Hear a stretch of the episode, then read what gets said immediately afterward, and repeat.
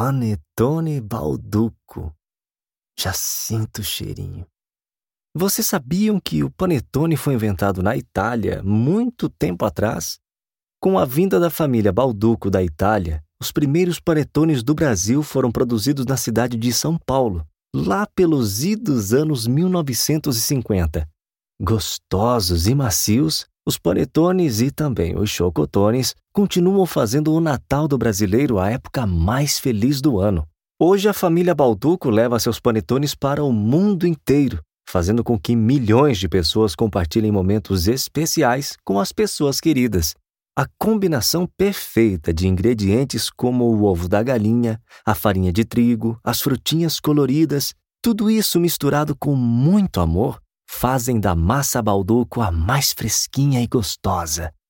Todo o processo é realizado com muita atenção e cuidado. Para termos uma ideia, cada panetone leva 52 horas para ser produzido.